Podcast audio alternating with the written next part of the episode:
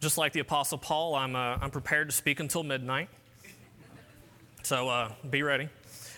But in all reality, uh, I hope you get as much from this lesson. no, it won't be until midnight, I promise. It may be 11:30, depending on how many jokes I think I need to add in.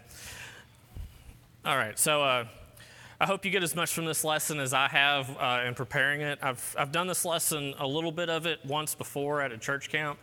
Um, but this kind of setting gets you um, to think a little bit deeper and you have a little bit more time to expound upon things. So um, I think this will be I, think this will be a good lesson for all of us. Um, my lesson's on the armor of God. Um, we're going to find that our main text tonight is going to be from Ephesians 6. Um, so the closest thing that we have today to armor because our, our military people don't, you know, go out in armor clad anymore. They, they're not in the Middle Ages.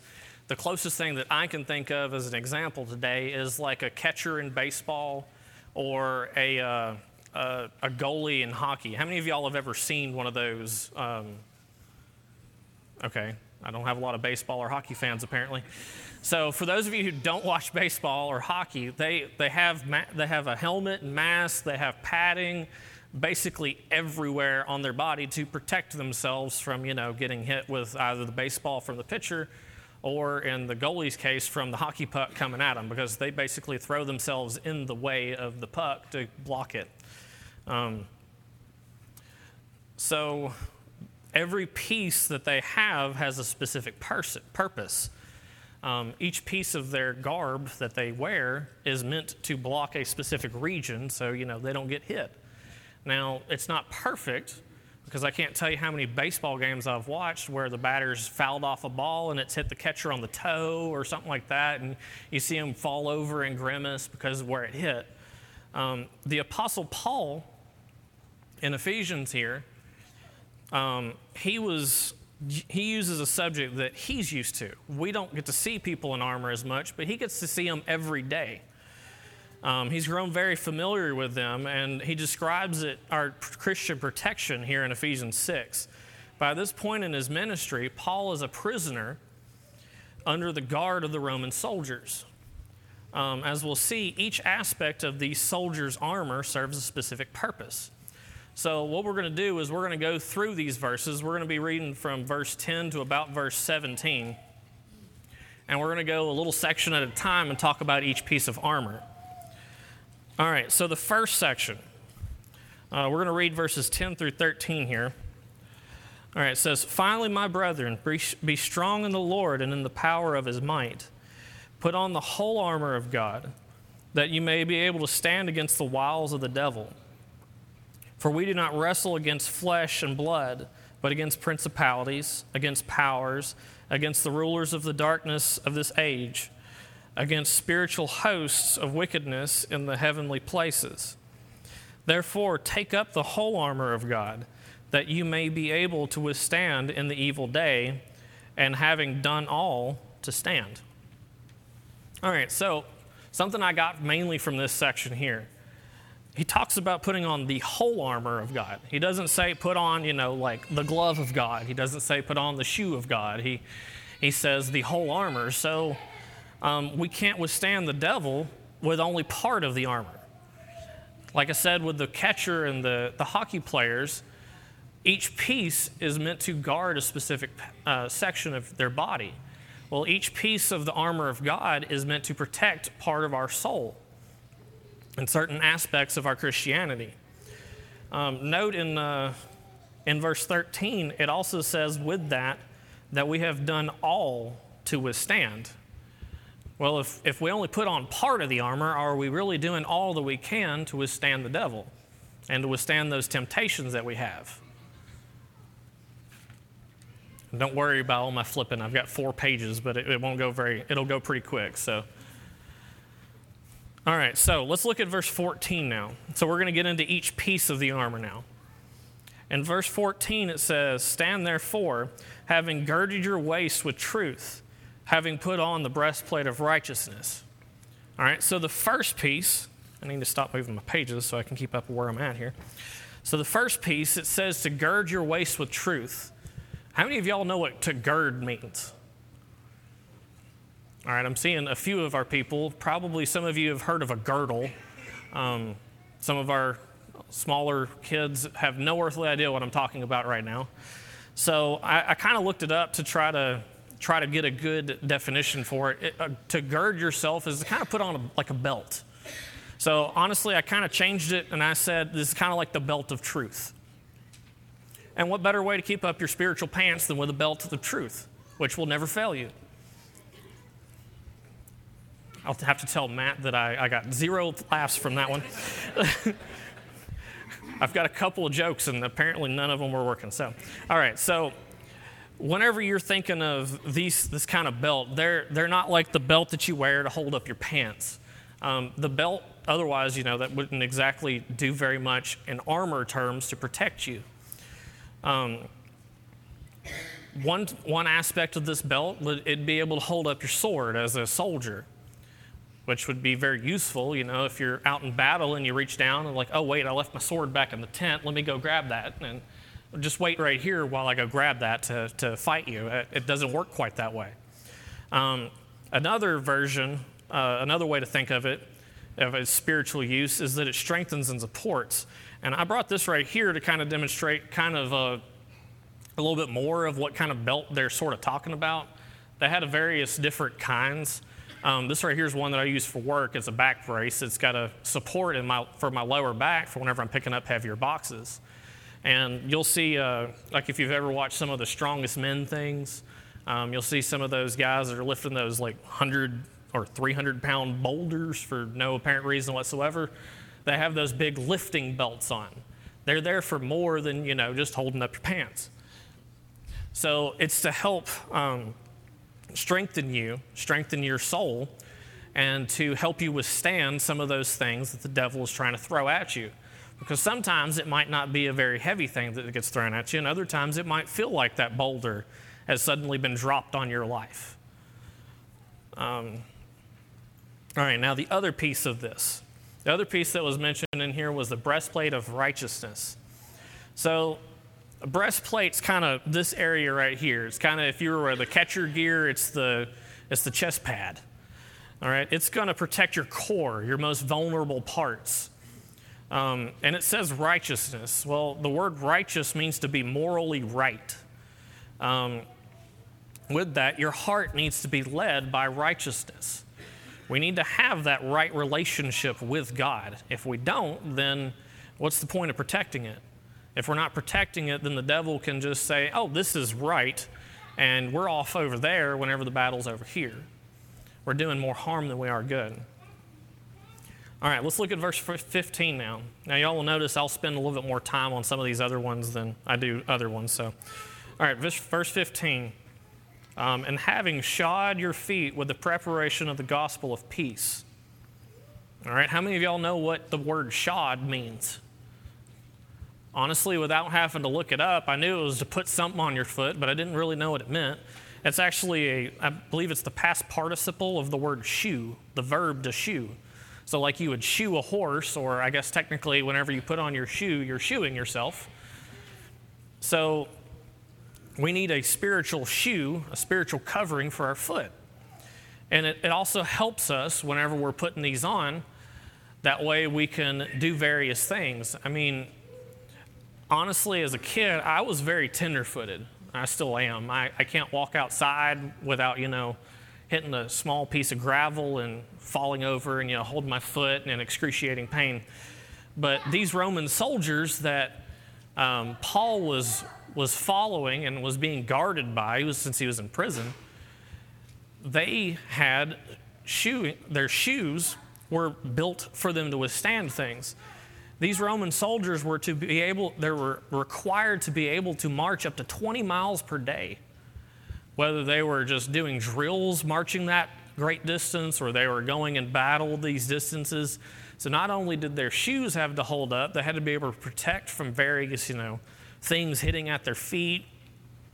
And I mean, I don't know about y'all, I can't walk 20 miles with great shoes on, much less with no shoes on to protect my feet. So um, also, it says that these are, uh, we're to be shod with a preparation of the gospel of peace. That means we need to be uh, ready to deliver an answer, like it says in 1 Peter 3.15. So let's turn over there real quick. So 1 Peter 3.15, and I like hearing the pages flipping. I know some of us have the, the phone app and we're flipping with that, but I can't hear that as well. All right, so 1 Peter 3.15 says, But sanctify the Lord God in your hearts, and always be ready to give, an, give a defense to everyone who asks you a reason for the hope that is in you, with meekness and with fear. So when we have these, these spiritual shoes on, they're not only to protect our feet, but they're supposed to help prepare us to be able to deliver the gospel to people. Just like these Roman soldiers had to walk these 20 miles, we need to be able to go to people and bring the word to them, which I thought was a very interesting thought here. All right, so let's go back to Ephesians 6 here, and we're going to look at verses 16 and 17, which is our last two verses. These, right, these two verses right here have got three pieces of equipment in it, though. All right, so verses 16, 17 say, Above all, taking the shield of faith with which you will be able to quench all the fiery darts of the wicked one, and take the helmet of salvation and the sword of the Spirit, which is the Word of God.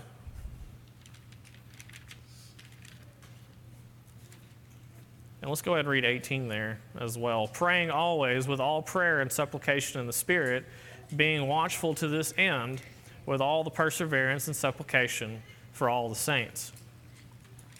So we've got three things to break down here. The first one it lists is the shield of faith. Well, shields are primarily used for def- defense away from the body. We're not, you don't hold a shield right here and hope that, you know, no one hits me with something. Because if you get hit right here, it hits right on your chest and you're going to fall backwards. So they would hold their shields out in here to try to catch things and glance them off so they wouldn't get hit as hard on their core because their, their, uh, their chest plating wasn't built to withstand too many hits. So we're supposed to use our faith um, to help shield our body, in this case, our soul. Our faith is supposed to be noticeable to others, just like that shield was. They would have shields that would be about as tall as they were. That way they could block more. So it wasn't like one of these little bitty like pizza covers or tops of a trash can where they'd hold it around and hope maybe they would hit something. So it was supposed to be noticeable to others. They should be able to, we should, others should be able to see our faith. They shouldn't walk up to you and be like, oh, well, and hear later, oh, he's a Christian? I had no earthly idea. We should be showing our faith to others. Um, it's also supposed to help shield our souls, like I said, from all the fiery darts or the temptations and trials that the devil will throw at us. It's supposed to be kind of the first line of defense. So, does Paul stop there? Uh, it, it, doesn't say uh, put on the whole armor of God and then he stops at the shield of faith. Um, we're not supposed to just use the faith alone to protect us. He doesn't say, uh, here you go, have the shield of faith, you're going to be great. Um, if that were so, if it was only faith that we were going to be using, why is the faith a shield? Paul, knowing these Roman soldiers, knows better than, than that whenever he's looking at these soldiers. He, he sees what all they're wearing and what all they use in battle. And why would he have made faith the shield if it was the only thing that was going to help save us? That's where the other things come in. In this case, let's look at the helmet of salvation that it talks about. It's to cover our reasoning center, our mind. That's where most of our reasoning comes from, our thought processes about the Bible. God wants us to use our mind to gain knowledge and understanding of all of our faith, which uses the last aspect that he lists in here. And sometimes I feel like it's the most overlooked, but it's the most important one, which is our sword. So, just as soldiers can't rely only on their shields, we can't rely just on our faith in this battle. If they had soldier, if the Romans had soldiers going out there with only shields, they were doomed to fail right off the bat because those shields are going to give way eventually. Just like our faith will give way eventually if we're only using faith, if our faith isn't based on anything. Um, we have our swords for both a defense and an offense as well. So hold up your swords. How many of you have got your sword tonight? This is our sword. It's not only an offensive measure, but it's a defensive measure. So, Paul, doubtlessly seeing all these Roman soldiers training every morning, would see that during these sessions, they would, tra- they would actually train, if you look it up uh, historically speaking, they would train with wooden swords and wooden shields that were a whole lot heavier than the ones that they were going to use in battle. If you ever watch baseball, whenever they're uh, the person that's on, on deck, he's, they usually have like a big rebar bar, super heavy, and they're back there swinging it around. That way, whenever they get up to bat, they have their wooden bat, and it's a whole lot lighter, and it, it feels like they don't have almost anything in their hand. It's almost an extension of themselves. So is our, our sword is supposed to be. Oh, there it is. Lost my place for a second. All right, so their knowledge of their equipment and their constant training in this area would mean that they're, no, uh, they're not only stronger because they're using it a whole lot more, but they're a lot more skilled with it. I always say that the worst thing that we could be is out there whipping our sword, uh, the Word of God, around without having any knowledge, without having any understanding of how to use it. Sometimes we throw out verses and it repels people more than it brings them to us because we're not using them correctly. We should use these soldiers as an example. How well conditioned or trained are we in the Word?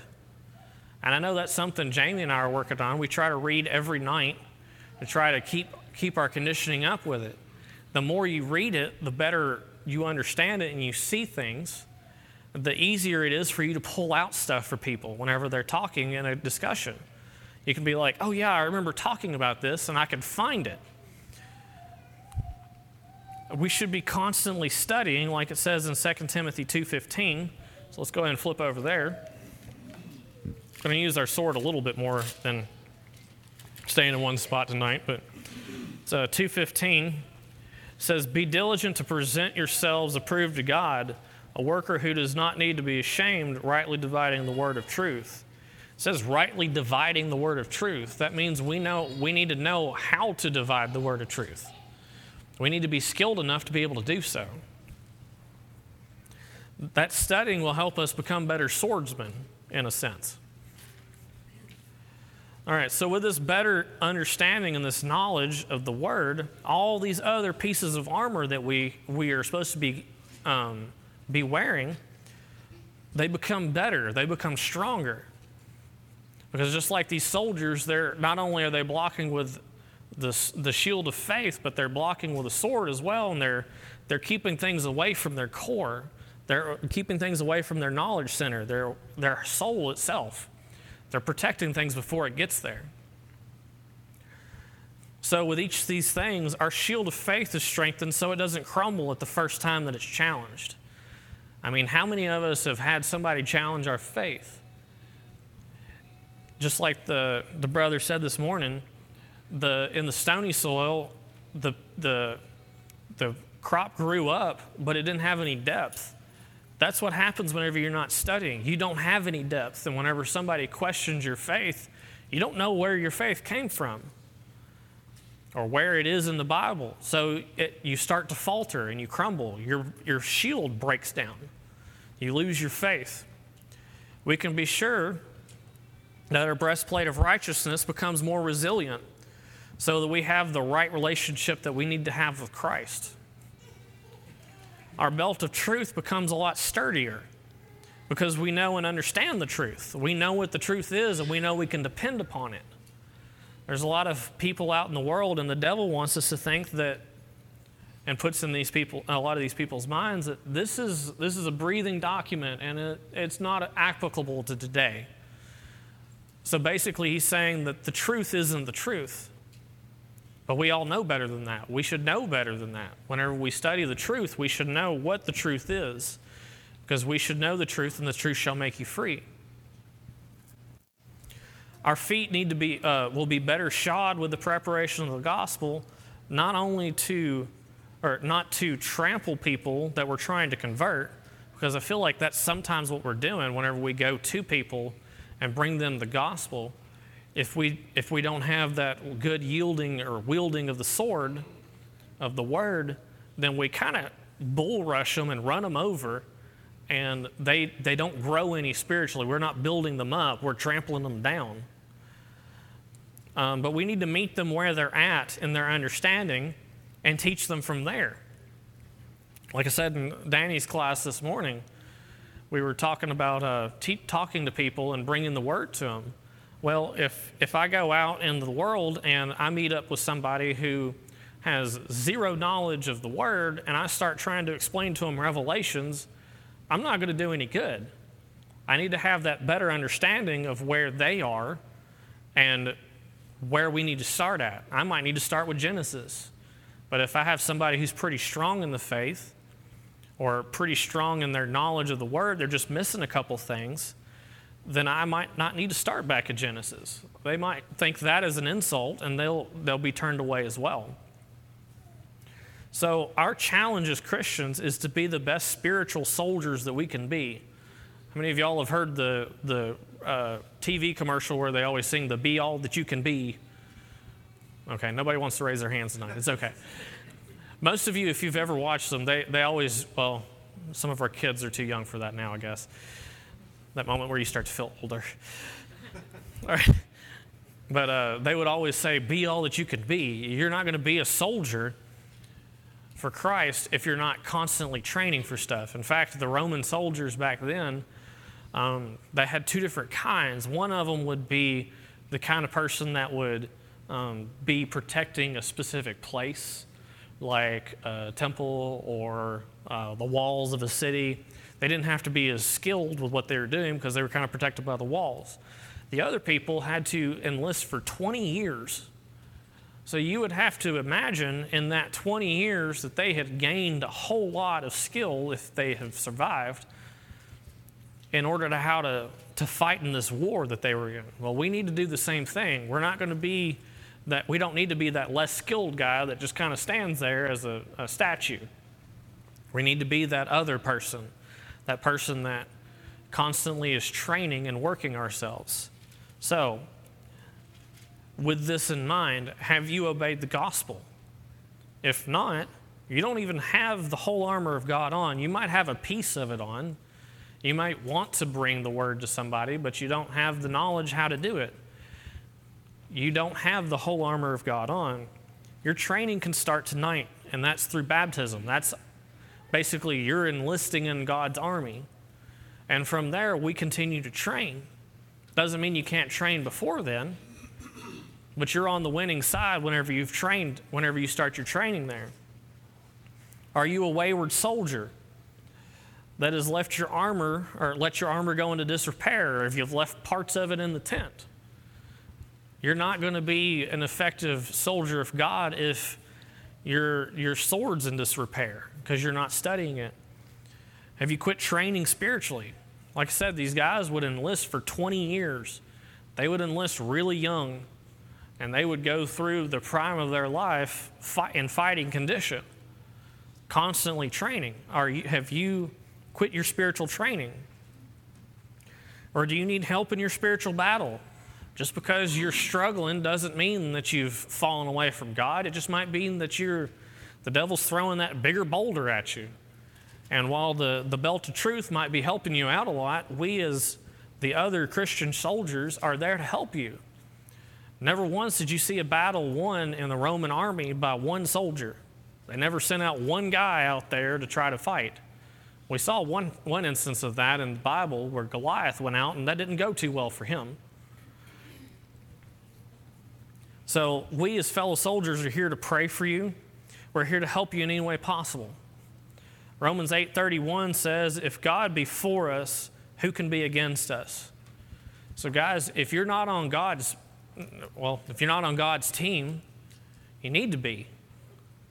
If God's for us, no one can uh, the No wiles of the devil can withstand us. We know from the Bible that we're that God's army is going to win. Nothing's more assured than that. God's army is going to win. It's just whether you're on it or not. It's probably the